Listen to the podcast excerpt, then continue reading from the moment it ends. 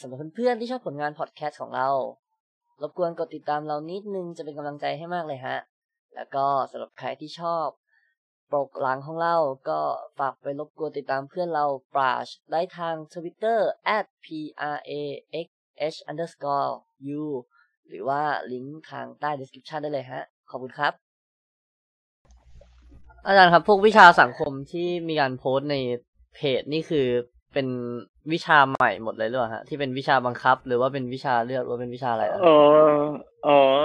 เป็นวิชาเพิ่มเติมใช่เป็นวิชาเพิ่มเติมครับทั้งทั้งสองวิชาก็คือวิชาบอร์ดเกมเพราะว่าเออเด็กเด็กสมัยเนี้ย ซึ่งซึ่งเป็นเด็กที่เกิดมาในยุคยุคเจนซีเนี่ยเออเออค่อนข้างที่จะมีแนวคิดการเรียนรู้แบบ แบบที่ไม่ได้เหมือนเดิมเป็นแบบ active learning ใช้เกมหรือใช้บอร์ดเกม หรือใช้สถานการณ์จำลองอะไรเหล่านี้ซึ่งไอ้ตัวบอร์ดเกมเนี่ยมันก็จะเป็นรูปแบบหนึ่งของของการใช้สถานการณ์จำลองบทบาทสมมุติใช่ไหมให้คุณให้คุณให้คุณลองเป็นเออเป็นตัวกระทำการที่อยู่ในโลกเสมือนจริง แต่ว่าเอามา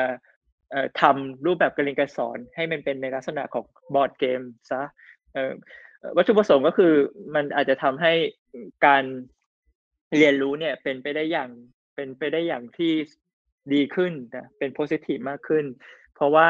เด็กอาจจะมองเห็นภาพเป็น scenario หรือเข้าใจผ่านไอตัวบอร์ดเกมเนี่ยได้มากกว่าการที่นั่งเรียนในระบบเลคเชอร์หรืออาจจะเป็นในเรื่องของ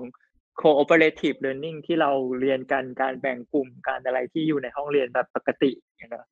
ไอ้ไอ้ไอ้นี้ก็เป็น concept ที่หนึ่งของวิชาเพิ่มเติมอันที่สองไอของอันที่หนึ่งก็คือตัวบอร์ดเกมอืมทีนี้ทีนี้วิชา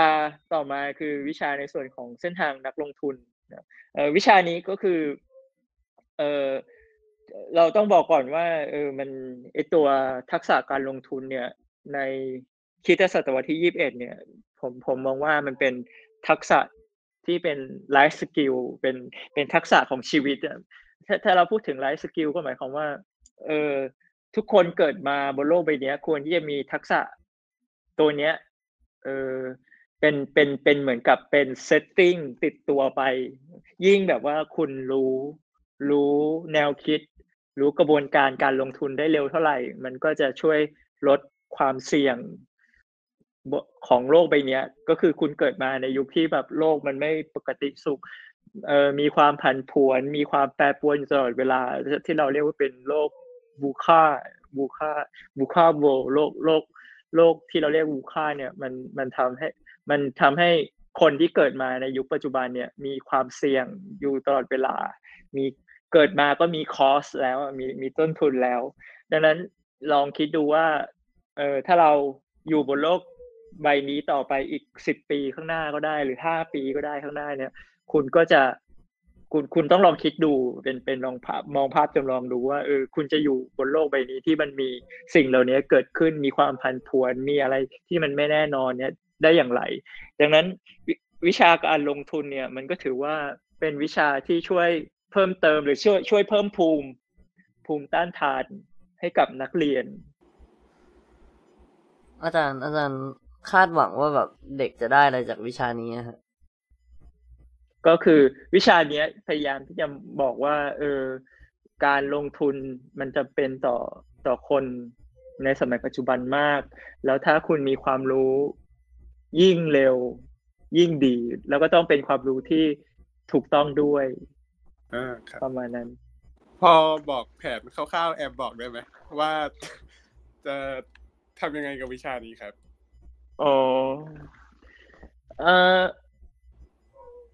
มันกลับกลารมาเป็นวิชา ซึ่งเมื่อกี้คำคำถามของคุณก็คือถามสองวิชาว่ามันมันมันมีอะไรบ้างใช่ไหมก็หลักๆแล้วประเด็นนี้คือคุณกำลังจะถามวิชาเส้นทางนักลงทุนครับใช่ไหมก็ก็คือก็คือง่าย ๆก็คือว่าเออจริง ๆ แล้วการลงทุนเนี่ยขอขอขออธิบายก่อนก็คือว่าการลงทุนเนี่ย ถือว่าเป็นส่วนหนึ่งของ ทักษะตัวหนึ่งที่มันจำเป็นมากในคริดศตวรรษที่ 21 เราเรียกทักษะตัวเนี้ยว่าเอ่อ financial literacy ก็คือเรื่องของอ่าครับเอ่อการรู้การรู้เรื่องการเงินนะทีนี้เอ่อลำดับขั้นของวิชาของไอ้ทักษะตัวเนี้ย มันเริ่มมาจากโอเค คุณควรที่จะต้องเอ่อรู้จักก่อนว่ารายได้ที่คุณ รายได้ของคุณเนี่ยมันมาจากไหน คุณอาจจะประกอบอาชีพ คุณอาจจะทำอะไรก็แล้ว แต่แต่หลักๆแล้วเมนหลักๆของการได้มาซึ่งรายได้มันก็คือการที่คุณเเรียนจบออกไปแล้ว คุณต้องมีอาชีพที่ทำมีรายได้ ก็คือรายรับกลับมา ทีนี้รายรับของคุณเนี่ย มันก็จะนำไปสู่ลำดับต่อมาของไอตัว financial literacy ลำดับแรกคือคุณต้องรู้ก่อนว่ารายได้ของคุณมาจะมาได้อย่างไร ทีนี้พอคุณรู้แล้วรายได้ของคุณมาได้อย่างไร คุณก็สามารถที่จะไปที่ทักษะตัวที่สองลำดับที่สองของไอตัว financial literacy คือ เมื่อคุณมีรายได้ คุณก็นำรายได้เนี้ยไปทำอะไรไปใช้จ่ายซื้อสินค้าและบริการ จับจ่ายใช้สอยอุปโภคบริโภค ซึ่งการใช้จ่ายเนี่ยมันก็ถ้าคุณเรียนวิชาเศรษฐศาสตร์มา คุณจะเข้าใจว่าการใช้จ่ายเนี่ยมันเป็นภาคที่จะทำให้เกิดสิ่งที่เรียกว่า productivity ก็คือเรื่องของผลิตภาพ ซึ่งมันก็ทำให้ประเทศเกิดการเจริญงอกเงยเกิดความเจริญเติบโตทางเศรษฐกิจเกิดขึ้นง่ายๆคือมันเกิดโฟล์เนาะเออเกิดโฟล์ทีนี้ทีนี้ ลำดับที่สามคุณลองเดา ถ้าคุณคุณมีรู้ว่ารายได้คุณมาได้อย่างไร คุณมีอาชีพ แล้วคุณก็เอารายได้ที่คุณได้ไปไปไปใช้จ่ายผ่านการซื้อสินค้าและบริการไปอุปโภคบริโภคอะไรเหล่านี้ คุณคิดว่าลำดับที่สามมันน่าจะเป็นอะไร อืม ก็เอาเงินไปต่อยอดไหมอาจารย์ หลังจากการนำไปใช้เราได้อะไรกลับมา หรือเปล่า เออก็คือส่วนใหญ่แล้วคนจะ คนก็ส่วนส่วนใหญ่ในโลกปัจจุบันมักที่จะข้ามขั้นนี้ไปเลย ไปที่ขั้นที่สี่ก่อน ขั้นนี้เราเรียกว่าเป็นการออมคุณต้องเซฟวิ่งก่อนก็คือส่วนที่ส่วนต่างที่คุณไม่ได้ใช้ คุณก็ต้องใช้วิธีการออม เพื่อที่จะทำให้เกิดการ accumulate ก็คือการสะสม เกิดเกิดเขาเรียกว่าเกิดทำให้มันเกิดวอลลุ่มเกิดเกิดวอลลุ่มเกิดขึ้น ถ้าถ้าสมมุติว่าคุณใช้จ่ายไป มีคุณมีเงินเดือนเดือนละหมื่น คุณใช้ใช้จ่ายจากขั้นที่สองไปแปดพันส่วนต่างที่คุณเหลือมาสองพันเนี่ยคุณก็ต้องเกิดการเซฟวิ่งก่อนเซฟวิ่งอาจจะถ้าสองพันเนี่ย มันอาจจะไม่พอคุณก็เซฟวิ่งไปทุกเดือน มันก็เกิดการ accumulate คือการสะสมไปเรื่อยๆ เงินก้อนนี้มันก็จะใหญ่ขึ้นถูกไหมเงินก้อนนี้มันก็จะใหญ่ขึ้นเรื่อยๆ ใหญ่ใหญ่ขึ้นเรื่อย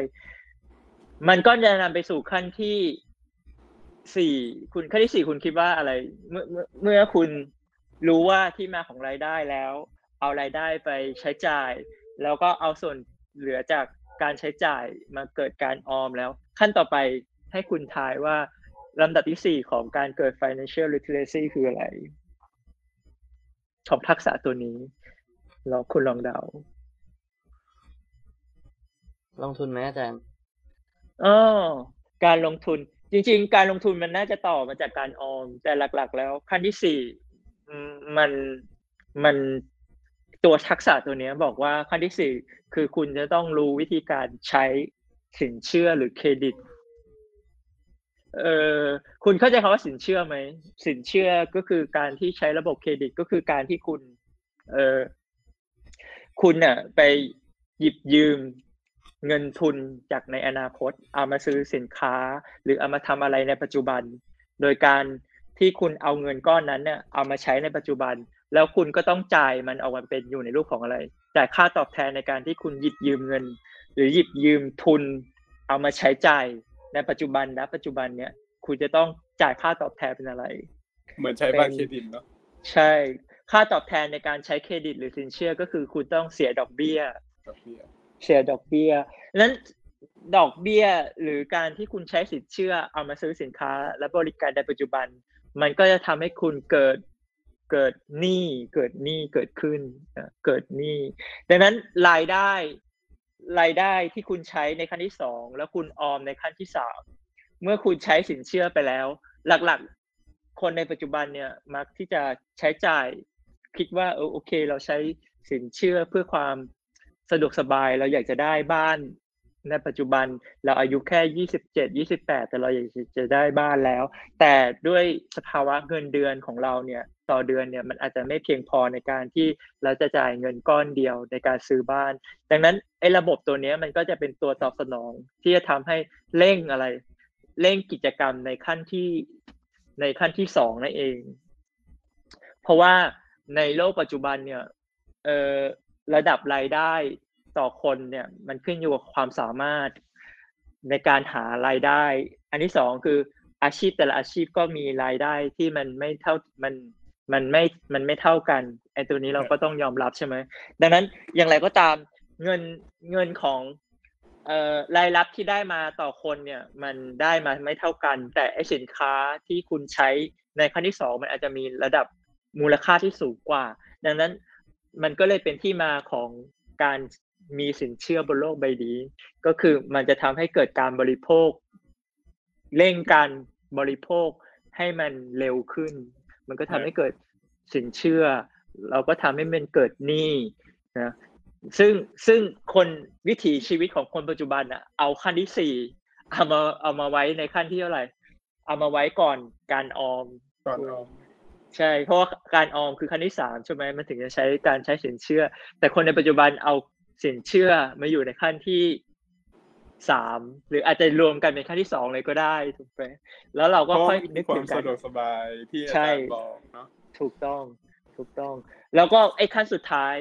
ขั้นขั้นที่ห้าโอเค ขั้นที่ห้ามันถึงจะเป็นเรื่องของการลงทุน เมื่อคุณเข้าใจเรื่องของเมื่อคุณเข้าใจเรื่องของการออม การใช้สินเชื่อ การใช้สินเชื่อมันไม่ได้มี มันไม่ได้เป็นโทษนะ แต่มันเป็นประโยชน์ ถ้าคุณรู้จักการบริหารจัดการ การใช้สินเชื่อมันก็ทำให้คุณมีความสะดวกสบายมาก โดยที่คุณอาจจะไม่เกิดให้ให้เกิดเกิดเกิดเกาะก่อเกิดหนี้หรืออะไรที่ตามมาเหมือนกับเหมือนกับคนที่ไม่มีความรู้เรื่องการเงินอะไรอย่างเงี้ยประมาณนี้ ดังนั้นเมื่อคุณมีเรื่องของการออมแล้ว มันก็นำไปสู่ขั้นที่ขั้นที่เอ่อขั้นที่ห้าก็คือ โอเค การออม การใช้สินเชื่อ แล้วก็มาถึงการลงทุนเนี่ยอันนี้อันนี้คือการลงทุน การลงทุนก็คือคุณเอาสิ่งที่คุณออมมา เอามาใช้เพื่อทำให้มันเกิดการงอกเงยงอกงอกเงยในอนาคต ถ้าขั้นที่สี่คือการการอะไรนะ การใช้สินเชื่อ คือคุณเอาคือมันตรงกันข้ามอะคุณ ถ้าเป็นขั้นที่สี่คือคุณหยิบยืมเงินมา แต่มันทำให้คุณเกิดหนี้แต่ขั้นที่ห้าคือการลงทุน คุณเอาเงินในปัจจุบันเหมือน reverse คุณเอาเงินในปัจจุบันเอามาลงทุนทำอะไรก็แล้วแต่ เพื่อที่ทำให้เกิดการงอกเงย ให้มันมีปริมาณมากขึ้นในอนาคต คุณไม่ไม่ไม่ไม่งงใช่ไหมไม่ไม่ไม่งงครัไม่บงงฮะเอออ่าอันนั้นอันนั้นอันนั้นคือขั้นที่อันนั้นคือขั้นที่ห้าแต่ทักษะตัวที่สูงที่สุด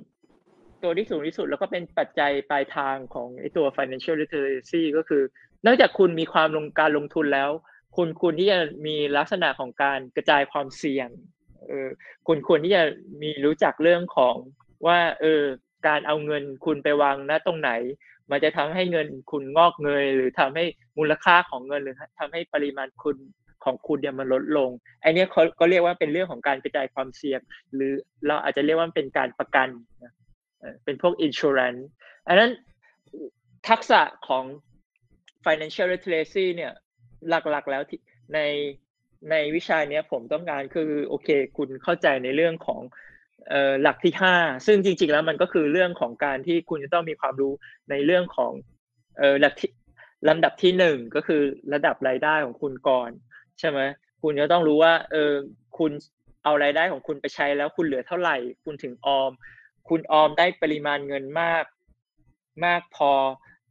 มากพอไหม หลังจากที่คุณจ่ายหนี้คุณมีระบบสินเชื่อ เป็นผลิตภัณฑ์การเงินที่มันเกิดขึ้นมาในปัจจุบัน แล้วคุณออม แล้วคุณเหลือเงินเท่าไหร่ แล้วคุณก็เอาไปลงทุน ลงทุนไม่ไม่พอ ถ้าคุณคุณก็ต้องรู้ว่าเออ